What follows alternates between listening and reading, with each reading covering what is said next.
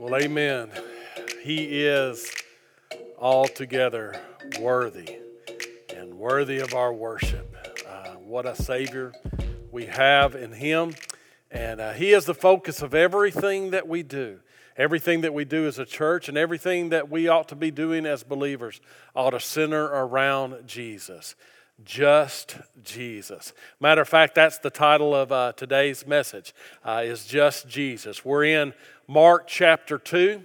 Uh, you can go ahead and be turning there, and we're going to look at this encounter with Jesus as we continue this series through the Gospel of Mark about being impacted by Jesus. Uh, so here is Jesus. He's on his. Uh, he's been in Capernaum. Remember, that's where he called uh, James and John and Andrew and Peter there, and that's where he did some ministry. Then he left there and went out into some of the surrounding villages. Why? Because there were people there that needed to be saved. There were people there that needed to hear the, the message of the gospel, and so he goes out in those villages. And then here in chapter two, he comes back to Capernaum. Why? Because there's more people in Capernaum that need to hear the message, uh, that need to to know Him, that need help, that need Him. And so here comes Jesus in, in, in doing that. Uh, I say just Jesus, and that, that kind of reminds me of. Uh, uh, a story in my own life when I was younger. It's one of those, those memories that goes uh, back to when I was in the, the second grade. That was just a few years ago that I was in second grade.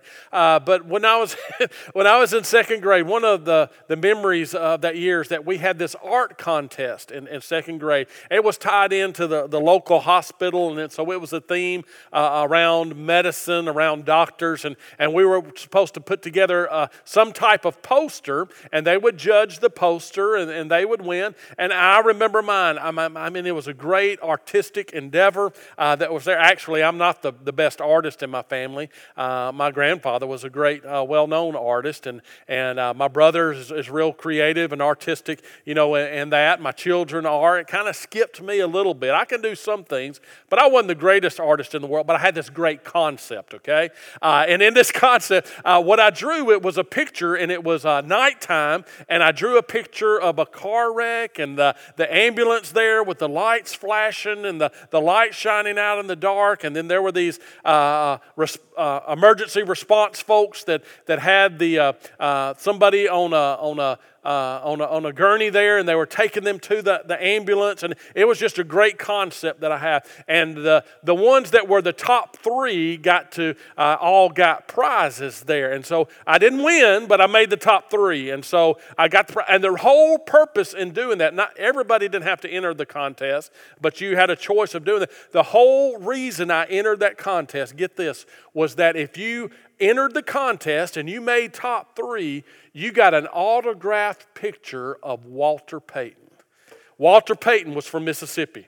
Uh, he was a Mississippi boy and he had hit the NFL. He had played at small little uh, Jackson State uh, University there and, and had hit it big in the NFL, played for the Chicago Bears. And if you don't know Walter Payton, look it up. He was the greatest football player that there ever has been. Sweetness. Uh, but Walter Payton had hit it big, and he was real popular in Mississippi. And so that was the whole reason that I entered that contest. I got a t shirt, had a picture of Walter Payton on it, uh, and, uh, and, and, got an autographed picture of, of Walter Payton from this. But one of the things I remember is that, that not everybody entered that contest, and there was one girl when they said about entering the contest, and you got this picture of, of Walter Payton, uh, she said, Well, he's just a football player.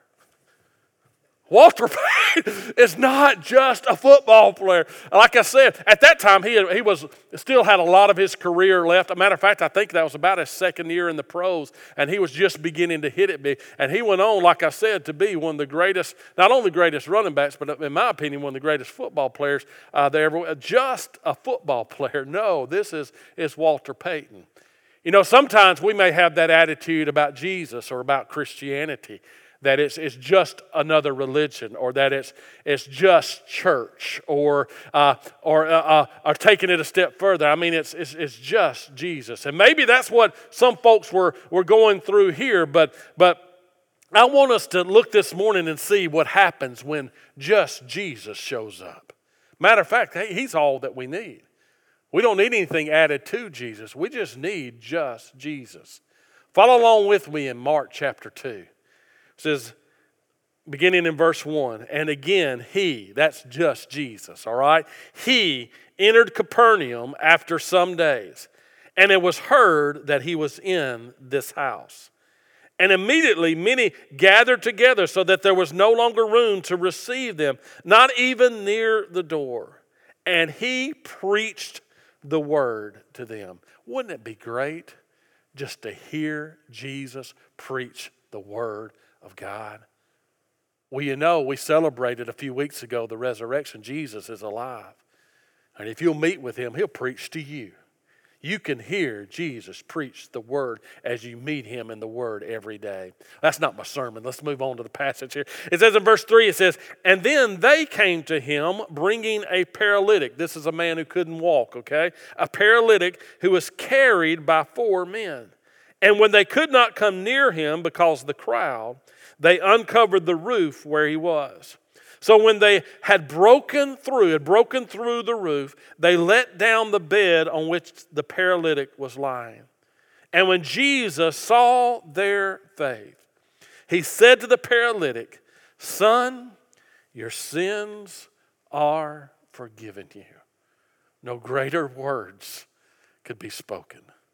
Your sins are forgiven you. And some of the scribes were sitting there and reasoning in their hearts, why does this man speak blasphemies like this? Who can forgive sins but God alone? They were wrong, but they were right. they were wrong in criticizing Jesus, but they were right in saying that only God can forgive sins. What they did not realize is that the Son of God, God the Son, was in their midst. Verse 8 but immediately, when Jesus perceived in his spirit that they reasoned thus within themselves, he said to them, Why do you reason about these things in your hearts? Which is easier to say to the paralytic, Your sins are forgiven you, or to say, Arise, take up your bed, and walk? So he's saying, you know which is which is easier which which shows the greatest power. Now forgiving sins really shows the greatest power but you can say somebody's sins are forgiven and nobody can see that and nobody can know that for sure. But to say get up your uh, get up off your bed and walk that would be a visible demonstration of power. And so he is saying you know it's which is which would be greater for me to do? Uh, they would probably say the get up and walk would be greater than sins forgiven but we know that sins forgiven is the greatest power. Look what he does does in verse 10. He says, But that you may know that the Son of Man has power on earth to forgive sins. Why? Because he is God. He said to the paralytic, I say to you, arise, take up your bed, and go to your house. The audacity of someone to say that. Verse 12, and immediately he arose. He took up the bed and went out in the presence of them all, so that all were amazed. You think? they were amazed and they glorified God, saying, We never saw anything like this. May God do a work in our midst, in our church, in our community, where people are saying, We have never seen anything like this. That's what happens when just Jesus shows up. He impacts us. This man needed help. He was, he was physically di- disabled, and, and by, by being disabled means that he's not able. He's, he's, a, he's a paralytic. He could not walk, he could not help himself. But he was not only physically disabled, he was spiritually disabled. And just like he could not help himself physically, he could not help himself spiritually. And that's the condition of us all. We don't realize that, that we cannot help ourselves. Matter of fact, the world gives a, a contradictory message that the world says that we can do anything that we want. The world says you just put your mind to it and you can achieve anything. You can do whatever your heart desires. And God says the opposite is true that we can do nothing without Him. We are totally disabled. That's why we need just Jesus. We need His help. Now let's, let's look at the, the situation here. There are different groups uh, that are here. And, uh, and so let's look at this first group that I, I, want us to focus in on in this passage of Scripture. First of all, there are the ones who hinder. Who hinder what? Who hinder people from being impacted by Jesus. There, there's always those that will hinder. There's really two groups here that are, that are hindering. First of all, there is the curious crowd. Look in, in verse 1, it says that he, Jesus, entered Capernaum after some days, and it was heard that he was in the house, and immediately many gathered together, so that there was no longer room to receive them, not even near the door. This huge crowd crowd comes in. And, and a lot of them are coming just out of curiosity. They just wanted to see something, they just wanted to show. Let me ask you at, at home today do you, are you following Jesus just to see the show? Do you just want to see what he does? Do you just want to maybe get a little of that blessing in, in your life? Do you want the show or do you want Jesus? See, being a Christian is not just following the show, being a Christian is following Jesus. Jesus said that we must must take up our cross daily. We need to forsake everything, forsake our, ourselves, and, and take up our cross daily and follow him. That's what it means to be a disciple of Jesus Christ. It means that, that we don't just go for the good things. We just don't go to get a, a spillover of blessing, but we follow him through thick and thin, through the hard times of life. We need to be more than just a, a curious, curious crowd. And by the way, and I hope that, that God has been doing a work in your heart, in your life, concerning your own heart, in your own relationship with him, because if your heart is not surrendered to him, then you are hindering others from coming to Him. If you've just been a, a, an attender that just sits on a pew and, and lives your life your own way, I want you to understand that hinders people from coming to Jesus. There are people all around this community, all, ar- all around this, this county, all around this, this nation that are, are choosing not to follow Christ, not because they're rejecting Him, but they're rejecting our portrayal of Him because our hearts are not where they should be. The curious crowd, if that's as far as our relationship goes with Jesus, can be a hindrance to others coming to Jesus. What am I saying? I'm saying surrender your heart to Him and let's get after it and let's live after Him. Because if you're a part of the curious crowd, if you don't follow Him, then you can move into being a part of the uncaring critics. And now they were a part of this curious crowd. They came out of curiosity, but because they would not surrender their lives to Christ, they would not receive the message of Jesus, what he was preaching, what he was teaching, they became uncaring critics. Of course, I'm talking about these scribes and these Pharisees. They're, they're mentioned there in, in verse 6 where it says, And some of the scribes were sitting there and reasoning in their hearts. Why does this? See, it's a heart issue, okay? Whenever we have a critical spirit, that reveals a heart issue. They were reasoning in their hearts, why does this man speak blasphemies like this? Who can forgive sins but God alone? And then notice verse 8 says, But immediately when Jesus perceived in his spirit that they reasoned thus within themselves, then he challenged them and said, Why do you reason about these things in your hearts? Really, what he's doing, he's giving them an opportunity to, to repent. He's not putting on a show, he cares for them. He's exposing their hearts. He's exposing their sin. And, and that, that criticism, it's not that God condemns us for our criticism, it's that God calls us to repentance. God, it should, God is exposing the need within our hearts that we can't fix ourselves. We cannot just come with our own form of religion and follow after Him. We need Him to change our hearts. And if we don't let Him change our hearts, then we can become a hindrance to folks coming to Him. They needed forgiveness too. They were just blind and bound and didn't even realize it. If you remember back in chapter 1, we talked about the demon possessed man. And you remember where they found him? They found him in the synagogue with the scribes and Pharisees. And the scribes and Pharisees didn't even know he was demon possessed until just Jesus showed up. Because they were blind and bound to that. And they may have had their own demons in their lives of criticism and complaint. Criticism is not a spiritual gift, it is a anti-spiritual gift.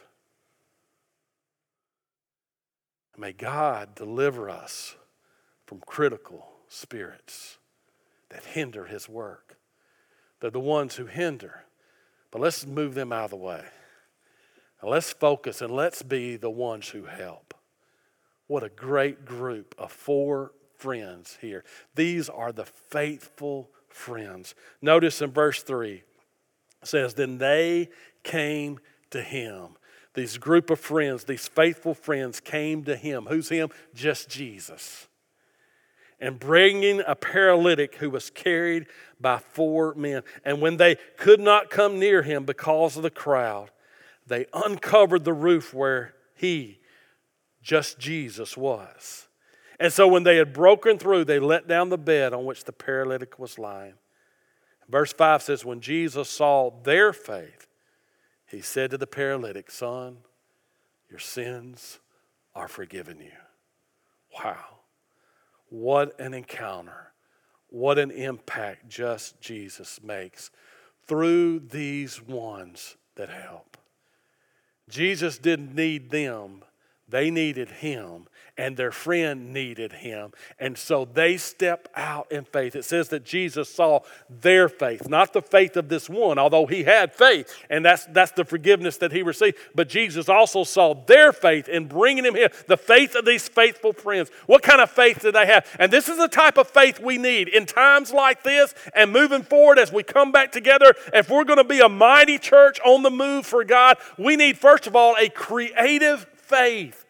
Not a, a, faith that depends upon tradition and the way we've always done it. But we, it's not that, that we just look at what others have done. We're led by the Holy Spirit ourselves, and we do what He tells us to do according to the Word of God. They were willing to do whatever it took. They did not allow anything to, to stop them. They had to get this man to Jesus. They had to get their friend because they loved him. They had to get him to Jesus. They were willing to put in whatever hard work it took took. They were willing to put in whatever time it took, whatever it, it, it meant. They were willing to go about a different approach to bring this man to Jesus. Now, we have the same Jesus, but these, these days call for different approaches to bring people to the same Jesus. And we need to be doing that today. I mean, whatever it takes, we need to, to look for opportunities, mowing somebody's yard, taking somebody some groceries, uh, calling somebody uh, on the phone sending a message to, to them, doing whatever it takes to, to bring somebody to Jesus, taking them fishing with us, taking a kayaking with us, whatever it takes to, to minister to someone. We need to be willing to do that. We need to have a creative faith and say, God, this is someone that needs to know you. This is someone that needs ministering to. Lord, they're, they're telling us I can't do How can I minister to them? And let the Holy Spirit give us some ideas, give us some, some, some direction and, and give us an opportunity to be creative, not to come up with a new faith, but come up to a new way to share the, the old faith of, of, of believing in Jesus Christ and repenting of our sins. That's what we need a creative faith. And a creative faith that, that doesn't just come up with a good idea and then move on and then forget about it or, or, or the first little bump that you come to, stop. We need a persevering faith. I mean, they brought this friend and they could have said, well, can't get to Jesus and turned around and left. No, they, they, they were creative and they persevered. They knew that only Jesus, just Jesus, could help this man. Just Jesus could heal this man. Just Jesus could care for this man's sin. I think that as they brought this man to Jesus, they knew, these friends knew that he not only needed help with his physical disability, he needed help with the spiritual disability as well. I think that's why Jesus saw their faith as they wanted him not only to walk, they wanted him changed inside by Jesus Christ. And so they persevered. And they brought him to Jesus. They removed the barriers that were standing in their way. And that's what we need to do as well. Someone says, Well, I'd come to Jesus, but except for this. We'll remove that and present to him just Jesus. They had a persevering faith, they also had a finishing faith. They did not stop till they got him to Jesus. And, I, and as I say that, that I, be, I, want to be careful about that. I don't mean that there's, that there's no work of discipleship after somebody comes to Jesus. But I'm just saying, as they were persevering, the goal was to bring this man to Jesus. And I don't think they stopped being friends after this. Matter of fact, I think their friendship strengthened even more after this. As they walked together as they served together, this man became a part of the family of God. And they said, okay, now we've got five. Let's go help somebody else. They teamed up together, they worked together. By the way, let me just say that that's, that's being a part of the church. Listen, we're, we're different. We have different ideas. We come from different backgrounds. But we all serve the same Jesus. And those differences should not keep us from working together to bring people to Jesus. These men worked together to bring this man to Jesus. We can't, but He can. He can change somebody's life. What we can do is we can bring them to Him, we can set them before Him. Let's be not ones who hinder, but ones who help. But they're not the only ones in this story. Matter of fact, the hero of the story is Jesus Himself. He's the one who heals. He's the one who changes lives. He's the one that not only takes care of our external issues, but goes inside of us and deals with the internal and the eternal issues that we have in our hearts. Jesus did not come just to make this man feel better, okay? Healing him and helping him to walk would have made him feel a whole lot better. He came to make him whole. And that's why at the very beginning, Jesus doesn't say, get up and walk, but he says, your sins are forgiven. That is the real healing. that's what he does in this passage of Scripture. You see, the one who helps us is the one who, first of all, he sees your heart.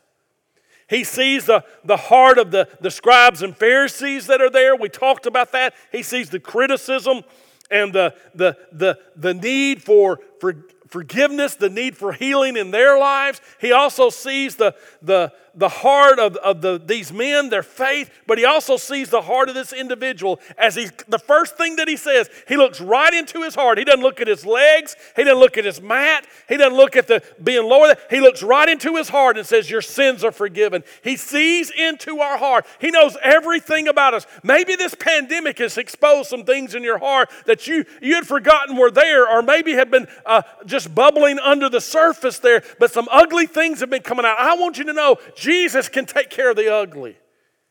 He cares for our hearts. He sees our heart and He doesn't turn away. He calls to us. He called out to this man. He called out even to the scribes and Pharisees who were judging him and criticizing him. He spoke to their heart. He said, I, I see into your hearts. Why do you reason like this into, in your heart? Why not receive the gift of God of forgiveness? Why, won't, why don't you just open up? That's what these scribes and Pharisees could have done and said, I need forgiveness too. Why don't you do that right where you are today? Call out to Jesus and claim his forgiveness, knowing he's the one that sees your heart, he's the one that sees your hurt. The hurt that, that has happened to you from the outside, things that you that have no control over, but also the hurts that have, you've done to yourself as well. You know, I've heard it said so many times, well, I can forgive others, but I have trouble forgiving myself. Let me tell you, God doesn't just forgive others, He forgives yourself, He forgives you as well. So claim that forgiveness, receive that forgiveness from God. He didn't have to ask this man what was going on in his life, he knew. And he knows what's going on in your life as well. And he knows your hurts. And regardless of what those hurts are, he's the one who can heal and make you whole. Who? Just Jesus. Just Jesus. He not only sees our hurt and sees our hearts, but he also sees our faith, our cry out to him. And that's the, the thing about faith faith is not visible, But Jesus sees it.